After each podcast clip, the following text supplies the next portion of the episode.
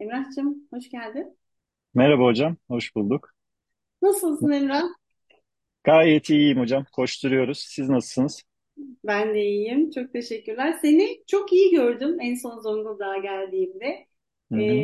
Çünkü seninle nasıl tanıştığımı önce anlatayım. Sonra neden seninle sohbet etmek istediğimi anlatayım. Sonra sözü sana vereyim. Olur. Kaç yılındaydı hatırlamıyorum ama bir Bodrum'da bir yaz okulunda tanışmıştık. Anadolu Üniversitesi ekibi ve Zonguldak ekibi olarak tanışmıştık. Çok da güzel zaman geçirdik birlikte. Hem öğrendik hem eğlendik diye hatırlıyorum Emrah. O zaman işte birkaç gün, bir hafta mıydı? O zamanı bile hatırlamıyorum. Bayağı bir zaman oldu. Bir haftaydı. Evet. Bir haftalık bir eğitim sürecinde çok güzel paylaşımlarımız olmuştu. Hı-hı. Sonra sosyal medyadan birbirimizi takipleştik. İşte biz Zonguldak konferansa geldik falan. Sonra bir duydum ki ben başına çok ciddi ve vahim bir kaza geldi. Sonra ben bu bizim Emrah mı diye bayağı bir düşündüğümü hatırlıyorum. Bu bizim Emrah mı? Yok canım falan demiştim. Sonra en son işte geçen ay sanırım yine Zonguldak'a geldiğimde seni sosyal medyadan hep takip ettim Emrah'cığım. Verdiğin o mücadeleyi çok iyi biliyorum, görüyorum. Ve Zonguldak'a geldiğimde de çok çok iyi gördüm. Ve ben de Zonguldak'taki sunum da zaten duygusal çeviklikti. Son zamanlarda duygusal çeviklik çalışan birisi olarak ve son zamanlarda gençlerin özellikle bu içinde bulunduğu psikolojik durumun bayağı bir vahim olduğunu gözlemleyerek işte dünyanın durumu vahim, ülkemizin durumu vahim, pandemi yaşandı, depremler yaşandı, işte ekonomik krizler sürekli yaşanıyor. Gençler de doğal olarak bir umutsuzluk içindeler maalesef. Geleceğe ait bir kaygı içindeler. Görüyorum, yaşıyorum, içlerindeyim. Hatta bizler de öyleyiz yani sadece gençler değil ama gençler ülkenin geleceği, dünyanın geleceği olduğu için daha da beni üzüyor. Onların bu biraz çaresizlik, çoğunlukla umutsuzluk halinde olmaları ve hani senin yaşadıkların var gözümüzün önünde bir örnek. İstedim ki bunu duygusal çevikliğe de bağlayalım. Eğitimde konuşalım arada. Hani senin hikayeni sen biliyorum pek çok yerde paylaştın. Bir TEDx konuşması yaptın. Çok etkileyici, çok sarsıcı bir konuşma aslında. Oradan da hikayeni izleyebilir dinleyicilerimiz merak ederlerse. Hani Emrah ne yaptın, ne ettin, şimdi nasıl bu kadar iyisin, bunun nasıl başa çıktığını konuşalım. Sonra bunu hep eğitime de bir eğitim programı yapıyoruz sonucunda. Eğitimde neyimiz eksik, neyi daha koymalıyız ki bu çocukları biz biraz daha çevik, biraz daha dayanıklı hale getirelim diye seninle sohbet etmek istedim. Sen de teşekkür ederim. Beni kırmadın, geldin. Tekrar hoş geldin. İstersen önce bir kendini tanıt Emrah'cığım. Tamam. Teşekkür ederim. Öncelikle beni davet ettiğiniz için yayından önce de konuşmuştuk. Yaklaşık 7 sene geçti kazadan beri. Ve yani kaza olduktan sonrasında bir 4 sene falan hayatımın pause tuşuna basmıştım. Yani başka hiçbir şey düşünememiştim. Hem kendi rehabilitasyon sürecim hem de yapmak istediğim o farkındalık aktiviteleri için. Bir 3-4 seneden sonrasında dedim ki benim bir de kazadan önce bir hayatım vardı. Orada duraksattığım şeyler vardı. Devam etmem gerekiyor demiştim. Şimdi onları devam ettiriyorum ve sizle bu konuşmayı yapma kararı aldıktan sonrasında da şöyle bir iki gündür düşünüyorum. Birçok şey çok kopuk kopuk geliyor. Yani uzaklaştıkça bazı şeylerden de duygusal olarak da biraz uzaklaşmışım. Hem sizinle bu konuşmayı yapmak da bana çok iyi gelecek. Çünkü kendi kendime bir öz değerlendirme yapma şansına da sahip olacağım herhalde. Ben bir öğretmenim. 20. senemi bitiriyorum. 20 senedir hem İngilizceyi hem de Türkçeyi yabancı dil olarak öğretiyorum. Şöyle Zonguldak Bülent Ecevit Üniversitesi'nde Yabancı Diller Yüksek Okulu'nda İngilizce öğretim görevlisiyim. Burada İngilizce dersleri veriyorum. 2011 senesinde de Fulbright FLT bursuyla Amerika'ya gitmiştim. Bir sene Amerika'da kalmıştım. Dil asistanlığı yapmıştım Utah'ta. Daha sonrasında da 2015 senesinde Arizona State Üniversitesi'nde bir yaz okulunda iş bulup 2015 senesinden beri de her sene yaz döneminde Amerika'ya gidiyorum. 5 sene Arizona State'te Türkçe öğrettim. Son 5 senedir de Indiana Üniversitesi'nde Türkçe dersleri veriyorum orada. Geri kalan zamanımda da güz ve bahar dönemlerinde de burada Zonguldak'tayım. Ortadoğu Teknik Üniversitesi'nde eğitim bilimlerinde doktora çalışmamı da bitirdim geçen sene. Şimdi de hem derslere devam ediyorum, hem İngilizce derslerine giriyorum, Türkçe derslerine giriyorum. Bir yandan da akademik çalışmalar yapmaya çalışıyorum. Böyle akademik geçmişim. Yani kaza süreciyle ilgili de bilgi verebilirim istiyorsanız. Hani nasıl oldu? Evet, Emrah 20 yıl dedin, şaşırdım ben bu bilgiye. 7 yıl geçti kazadan dedin. Yani evet. Kaç yaşındaydın kaza geçirdiğinde? Kaza geçirdiğimde 2016 senesi, işte 35-36 yaşımdaydım. Hayatımın ilginç bir dönemindeydim aslında. Çünkü düşündüğüm zaman fiziksel olarak en iyi olduğum, kendimi fiziksel olarak, sağlık olarak en iyi hissettiğim zamanlardayken duygusal anlamda da tam tersi bir dönemdeydim. Yani TEDx konuşmamda da bundan bahsetmiştim. Gerçekten duygusal olarak, psikolojik olarak benim için kötü bir dönemdi. Kötümser bir dönemimdeydim. Ama yaşadığım travmayla beraber bambaşka bir döneme geçiş yaptım orada. Yani hayatımın en sağlıklı olduğum bir dönemde yoldaki bir çukur sebebiyle motosikletimin kontrolünü kaybettim ve kazayı yaptım. T5-T7 kemiklerinden kemiğim kırıldı ve omurilik felci oldum. Sonrası da zaten şeydi, ismime de uygun şekilde böyle Küçük Emrah filminden bir kesit yaşadık orada ailemle beraber. Yani doktor ameliyatından sonra ailemi kenara çekmiş ve bundan sonrasında işte tekerlekli sandalyede olacağımı, hayatımı bu şekilde geçirmek için bir rehabilitasyon süreci geçirmem gerektiğiyle ilgili falan dramatik bir konuşma yapmışlar aileme. Sonrasında da uzun bir süreç oldu işte. Ailen için de çok zor bir durum. Yani herkesin bunu karşılaması aslında ciddi bir travmatik bir durum. Hı. Tabii işte üzerinden 7 yıl geçti. Hani bir sürü şeyi de unuttum diyorsun neyse ki. Yani aslında çok ciddi bir şey yaşadın. Hayatın durdu dediğin gibi. Yatağa bağımlı kaldın. Ama hani bazen böyle küçücük şeyleri kafamıza takıyoruz ya. Aslında bize o an çok önemli geliyor ama o küçücük şeylerin ne kadar küçücük olduğunu zaman geçtikten sonra fark ediyoruz ama üzülmüş oluyoruz ki sen çok ciddi bir şey yaşayıp bununla nasıl başa çıktın Emrah? Yani o bambaşka bir psikolojiydi. Şimdi felç kalma hepimiz için bir tanımı var. Hani ayaklarını hareket ettiremiyorsun falan ama ben gerçek anlamda omurilik felcinin ne olduğunu yaşayıp da gördüm. Yani sadece bu hareketsizlik değil. Kırığın altından itibaren bütün fonksiyonlarınızı kaybediyorsunuz. Vücudunuzun şalterini kapatıyorsunuz ve hiçbir şey çalışmıyor. O anda gerçekten kötü bir süreçti. Yani bu hikayeyi hep böyle toz pembe olarak anlatmayacağım. Zaten süreç içerisinde de hiçbir zaman bunu yapmadım. Hani her şey çok iyiydi falan diye. Tabii ki çok kötü zamanlarımız oldu. Ama ben biraz da şöyle bir yapım var herhalde. İnatçı bir kişiliğim var ve buradaki o çıkmaz noktalarından da belli şeyleri, dersleri alabilecek bir karaktere sahibim herhalde. O zamanlarda da hem çevremdeki arkadaşlarım ve ailemin desteği, oradaki sevgi çemberi, hem de kendi bilinçli farkındalık bakış açısıyla hareket etmemle gerçekten süreci çok sağlıklı götürdük. Yani herkes çok pozitifti, çok bilinçliydi. Çünkü omurilik felci olduğunuz zaman bir yandan umut dağıtanlar da çok fazla oluyor. Sonrasında bununla ilgili işte farkındalık aktiviteleri yapmaya çalışırken ya da kendi hikayemi yaratmaya yaymaya uğraşırken bundan da sakınmaya çalıştım. Yani insanlara boş yere umut dağıtmak, onlara olmayacak şeyler için teminat vermek de onları daha da derine gitmelerine sebep oluyor.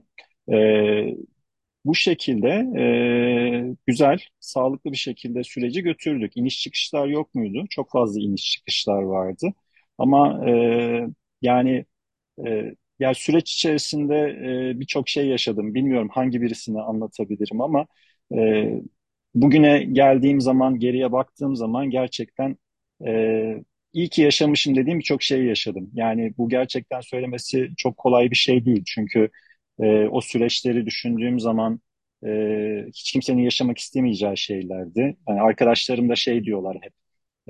ya biz o süreçleri yaşasaydık senin gibi güçlü olur muyduk bilmiyoruz diyorlar ama aslında hep söylediğim bir şey var.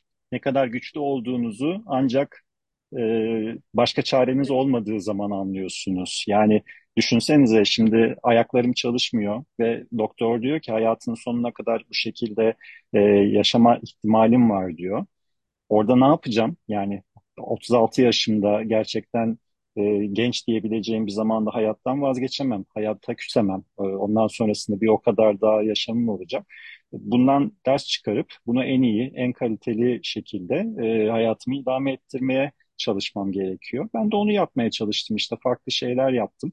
Ama bunların hepsini bir plan program çizerek yapmadım. Birçok şey kendi kendine geldi. Arayış içerisinde olunca mutlaka bir şeyleri buluyorsunuz. Ben sürekli arayış içerisindeydim. Karşıma da iyi insanlar çıktı ve farklı şeyler, aktiviteler yaptık, farkındalık çalışmaları yaptık. Bu noktalara kadar geldim. Şu anda mutluyum yani bulunduğum noktada. Harika. Duygusal zekayı sen de belki sunumdan hatırlarsın. Susan David şöyle tanımlıyor. İşte yaşadıklarımızı, duygularımızı, hislerimizi cesaret, şefkat ve merakla karşılayabilmek diyor. Onları cesaret, şefkat ve merakla karşılayıp bu bana neyi gösteriyor? Burada öğrenmem gereken ne? Diyerek yolumuza devam edebilmek diyor. Sen tam olarak onu yapmışsın aslında. Ve bu diyor ki işte etki ile tepki arasında aslında bir boşluk var. Biz o boşluğu görüp orada vereceğimiz tepkiyi düşünüp değer yargılarımız doğrultusunda hareket edebilirsek gelişim alanımız ve özgürlüğümüz tam olarak o boşlukta yatıyor aslında. O vereceğimiz tepkileri orada ayarlayabiliyoruz diyor. Sen de bunun en güzel canlı örneklerinden biri olmuşsun Emrah'cığım. Evet. Şimdi yani normal insanların genel hani demin dediğiniz gençlerle ilgili sıkıntıların dışında ben biraz daha fazla spesifik bir örnek yaşadım. Yani yaşadığım travmayı diğerleriyle çok kıyaslayamam ama genel olarak başımızdan kötü bir şey geçince hani bu Allah korusun sağlık sorunu olabilir ya da herhangi bir yakınımızın ölümü falan olabilir. Belli başlı travma aşamaları oluyor. Ben o süreçleri kendim araştırdım. Bir yandan mesleğimin de getirdiği bir süreç olarak işte inkarla başlıyor. İlk önce inanamıyorsun yaşadığın duruma, hayır diyorsun. Bunu benim yaşamamam gerekiyor diyorsun. Daha sonrasında bir kızgınlık oluyor. Yani evet, çevrendeki her şeye karşı bir kızgınlık duyuyorsun. Sevdiklerini uzaklaştırıyorsun. Yavaş yavaş da kabul etme safhasına geçiyorsun. Ben bu süreçlerin hepsini yaşadım. Ama yaşarken bir anda kendimi gözlemleme şansım oldu.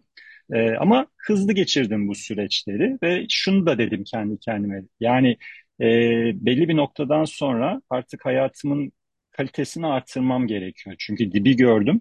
Bundan sonrasında bir şeyler yapmam gerekiyor dedim. Orada da her ne kadar çok hani doğaüstü ya da soyut şeylere inanmasanız da insan en kötü yaşadığı duygular içerisinde bir umut arıyor.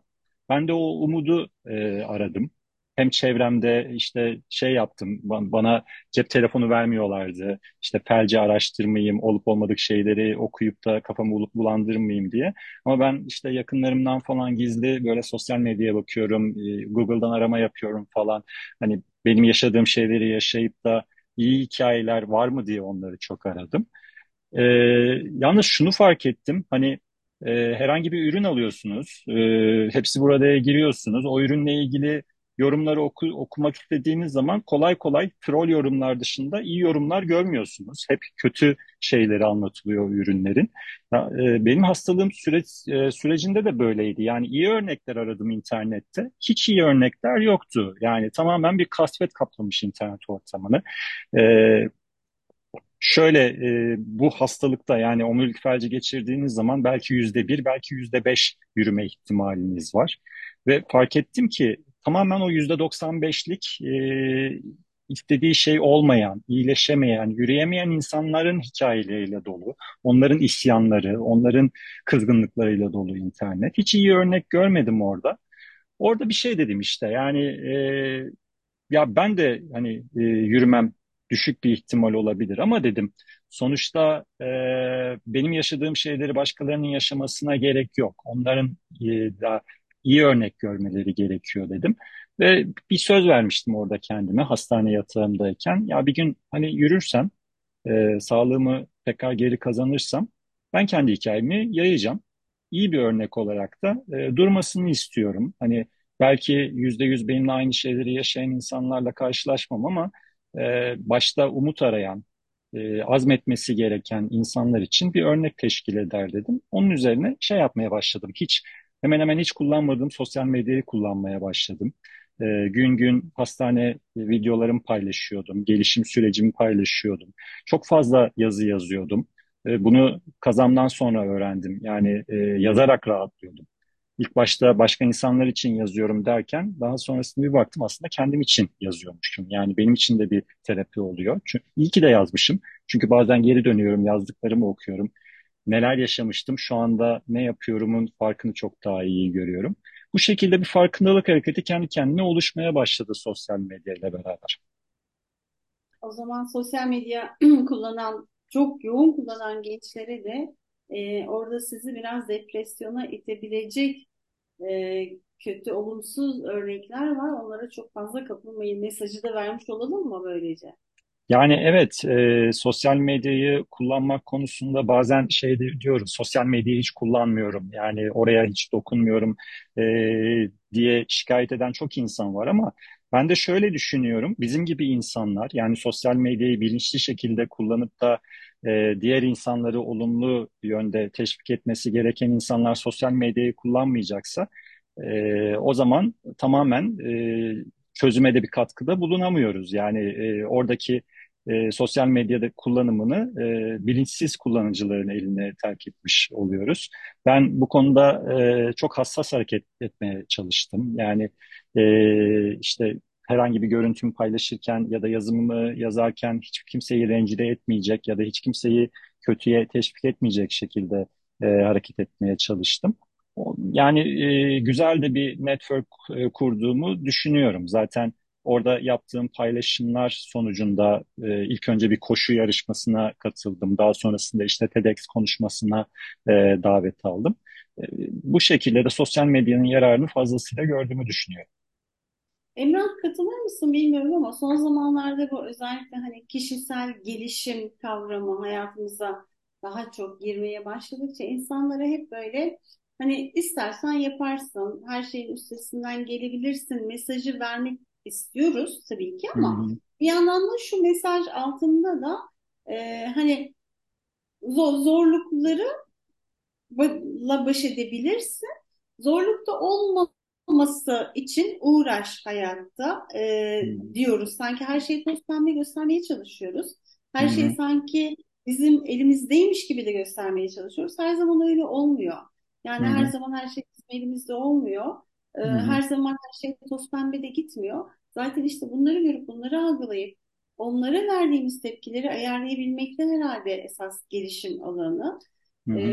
Çünkü öbür türlü en ufak bir tökezlemede gerçekten düşüp kalabiliyoruz orada insanlar olarak. Her zaman her şey toz pembe değil, zor. Yani bazen zor, bazen çok zor, bazen işte senin yaşadığın gibi 4 yıl gibi uzun bir süre alabiliyor iyileşmek. Ama bir yandan umudumuzu kaybetmeye çalışmayalım ama bir yandan da işte sen diyorsun ya, farklı alanlarda kendimi geliştirdim. Yazı yazmaya başlamışsın. Başka insanlara yardım etmeye başlamışsın. Hani bazen planlarımız olmuyorsa olanda yeni planlar yapıp bunu kabullenip hani cesaretle, merak ve şefkatle bunları kabullenip yolumuza devam edebilmek demiştik ya. Herhalde bunu yapabilmeyi başarmak zor iş. Evet. Yani katılıyorum ki kesinlikle. Türkiye'de şunun eksikliğini yaşıyoruz ne yazık ki. Bu şekilde hani Amerika'da falan genellikle şey görüyoruz. Travma yaşayan insanlar, ne bileyim işte savaş gazisi olup da savaştan dönenler, çok ağır bir hastalık atlatanlar, kanserli olanlar, işte istismara uğrayanlar falan. Bunların her zaman bir şeyi var, bir topluluğu var.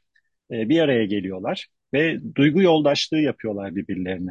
Ama Türkiye'de bunun eksikliği var çok fazla. Yani insanlar, özellikle böyle travma yaşayan insanlar duygularını başkalarıyla paylaşma gibi bir yola girmiyorlar. Yani bunun onları zayıf göstereceğini düşünüyorlar. Ben burada bir inisiyatif almak istedim.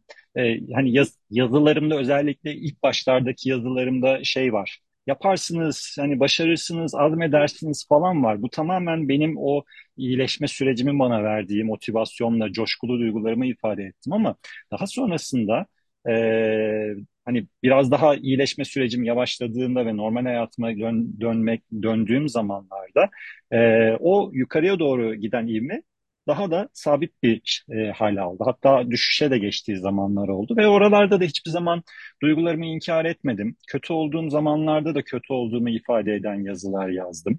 Mutsuzum dedim. Yani bunları inkar ederek tamamen insanlara hayat güzel deseydim orada inandırıcılığımı da yitirirdim sanırım. Ve insanlara hep şunu demek dedim. Yani hayat her zaman mutlu olarak geçmiyor. Yani illaki sağlıklı bir insanın dahi devamlı iniş çıkışları oluyor ve ben buradaki o iniş çıkışlarımı, mutsuzluğumu, depresyonumu falan beni ben yapan bir özellik olarak kabul ettim. Ve bunu inkar etmedim.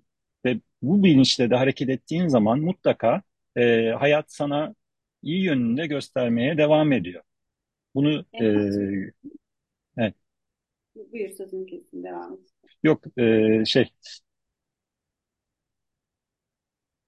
Ben devam ediyorum. Evet. Duygularımızdan konuşmuyoruz diyorsun ya, duygularımız hakkında konuşmuyoruz. Ben geçen haftalarda daha çok yeni bir bu duygusal çevikliğin eğitime nasıl uyarlayabileceğimizi, öğretmen eğitimini özellikle nasıl uyarlayabileceğimizi düşünen, hatta düzenleyen bir eğitim planladım ve uyguladım öğretmen adaylarıyla.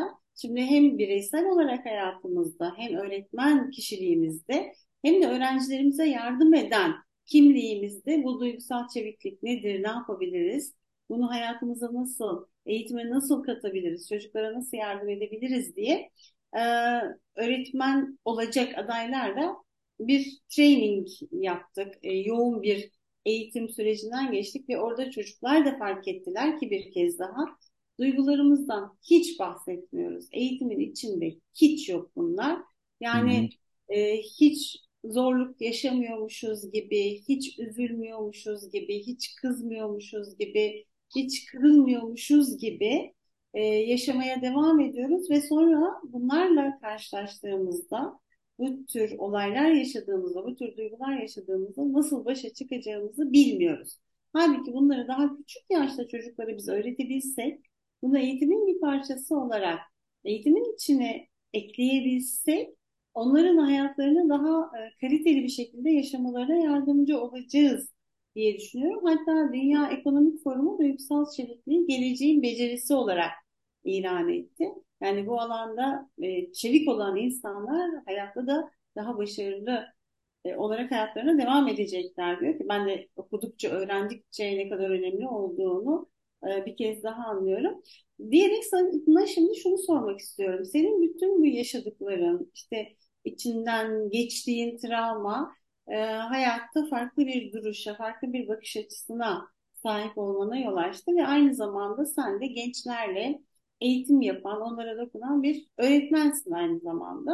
Bu öğretmenlik hayatında nasıl etkiledi? Sen şimdi onları derslerinde hiç kullanıyor musun? Yoksa işte o ayrı bir şey, o benim özel hayatımda sınıfa bu yansımaz gibi bir bakış açın var mı? Nasıl etkilendin? Eğitime nasıl etkiliyorsun? Bunu nasıl dahil ediyorsun diye sormak isterim.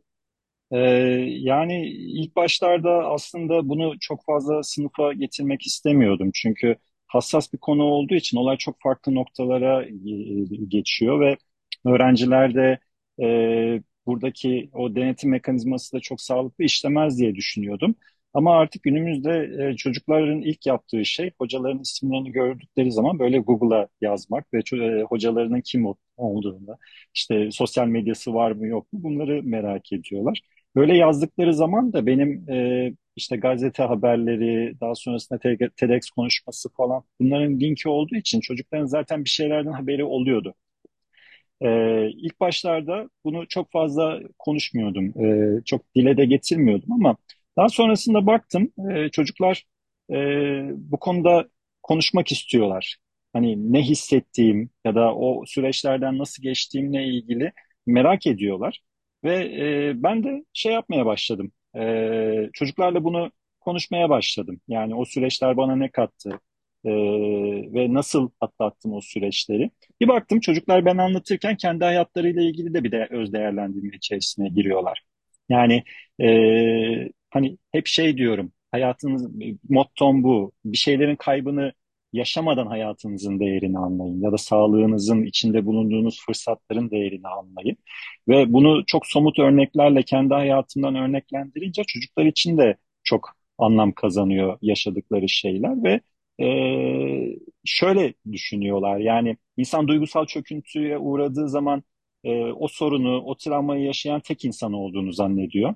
Ama çevresinde de o duygusal inişlerinin, çöküntülerinin olduğunu kabul eden ve bunu paylaşan insanlar gördükleri zaman aslında dünyada yalnız olmadıklarını, duygu birlikteliğini başkalarıyla paylaşabileceklerini ve o şekilde de kendi duygularını da rahatça ifade edebileceklerini düşünüyorlar. Ben şey yapmaya başladım, özellikle son 1-2 senedir ara ara çocuklarla ders dışında toplanıyoruz. Bir kafede toplanıyoruz mesela kendi sınıfımla. Konuşuyoruz. Dersle ilgili değil, hayatlarımızla ilgili konuşuyoruz. Bir de Türkiye'de yaşamanın da getirdiği zorluklar var. Yani son 2 senedir, 3 senedir yaşadığımız ciddi sıkıntılar çocuklara da yansımış durumda. Geleceğe yönelik olarak da müthiş bir kötümser bakış açıları var ne yazık ki. Ama bunları paylaştıkları zaman, insanların bakış açılarını gördükleri zaman kendilerini yalnız olmadığını hissediyorlar ve bunu da onlara gerçekten çok iyi geliyor. O yüzden bunu yapıyorum.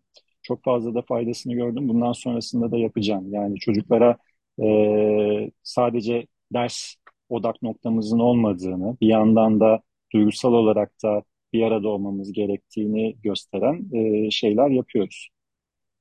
Çünkü eğitimi hani bireyler için yapıyorsak, insanların hayatından da duyguları çıkaramıyorsak, bizim hayatımızın önemli bir parçasıysa, bunları yok sayarak bir eğitim yapmamız herhalde çok söz konusu olamaz diye düşünüyorum Emrah. Peki Emrah'cığım, şimdi onca şey yaşamış birisi olarak, bunu paylaşmış birisi olarak, insanlara rol model olmuş birisi olarak, öğrencilerine de pek çok konuda yardımcı olan birisi olarak, şimdi kendi hayatında inişlerin artık olmuyor mu? Yani artık bu hani negatif dediğimiz duyguları yaşamıyor musun? Ya şöyle diyor musun kendi kendine, ya ben neler yaşadım? Neleri atlattım? Bunları zaten hallederim diyor musun? Evet, aynen dediğiniz gibi. Yani tam olarak söyleyeceğim şey de buydu. İnişleri yaşıyorum. Dönemsel olarak mutlaka kendimi kötü hissettiğim, umutsuzluğa düştüğüm zamanlar oluyor. Çünkü bir toplumun içerisinde yaşıyoruz. Toplumda bize her zaman pozitif bir enerji vermiyor. Yani hayal kırıklıklarına uğruyoruz. İnsanlardan istediğimiz geri dönüşleri alamadığımız zaman bir kötümser bir bakış açımız oluyor.